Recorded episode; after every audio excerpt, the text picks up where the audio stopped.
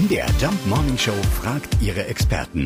Fakt oder Fake? Tja, ist an dieser Behauptung wirklich was dran? Macht Kaffee aus weißen Tassen wacher als aus andersfarbigen Tassen? Wir haken mal nach bei äh, Psychologe Dr. Dirk Baumeier.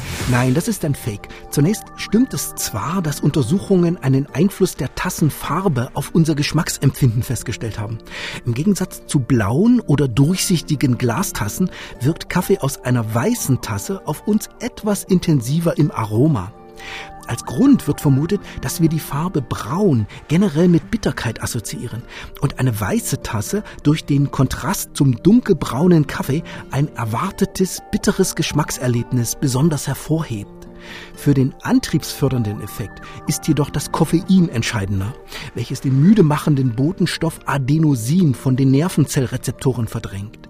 Unabhängig von Tassenfarben darf Kaffee morgens also gern der charakteristische Geruch unseres Hausstandes sein. Also, das ist totaler Quatsch. Kaffee aus weißen Tassen macht nicht wacher, schmeckt aber unter Umständen etwas intensiver. Ne? In diesem Sinne, Prost! Fakt oder Fake? Jeden Morgen um 5.20 Uhr und 7.20 Uhr in der MDR Jump Morning Show mit Sarah von Neuburg und Lars Christian Kade.